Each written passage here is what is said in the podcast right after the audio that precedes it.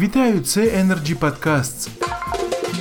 Нещодавно стартував новий проєкт Energy Club, ток-шоу Energy Freedom з Андрієм Куликовим.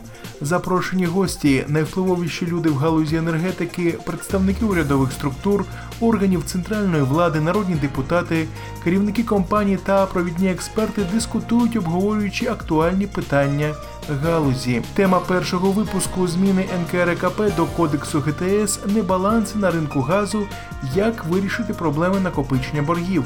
На запитання ведучого, дехто з аналітиків вважає, що для вдосконалення механізму базової ціни газу о ге те ес у має щодня виходити на біржу, формуючи базову ціну відповідно до ринкового рівня ціни в Україні, а не користуватися середньо- і довгостроковими контрактами, наскільки ви вважаєте, що це зараз потрібно, доцільно і можливо, відповідав запрошений гість Олексій Дубовський, голова біржового комітету Української енергетичної біржі.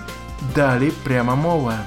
Я считаю, что вопрос не то, что назрел, он уже перезрел. И скажу более того, мы как биржа давно и оператору, и регулятору, участникам рынка предлагали действующий абсолютно рабочий механизм по поводу торговой платформы с гарантией расчетов через эскроу счета. На сегодняшний день у оператора ге те эс есть аргумент, который говорит о том, что он должен покупать газ на Прозорро, но мы видим, как там проходят закупки, они проходят большими лотами, и более восемьдесят процентов выигрывает одна группа. Да? Соответственно, та цена, которая складывается, ее уже там видят участники рынка, и не всегда, скажем так, на рыночная цена, она живая, она меняется каждый день, и если не изобретать какой-то там украинский велосипед, который постоянно кто-то пытается изобрести, то надо уторговать небалансы в режиме ежечасно, ежеминутно, ежесекундно, то есть цена на европейских биржах меняется в режиме онлайн. Точно так же можно делать и здесь, и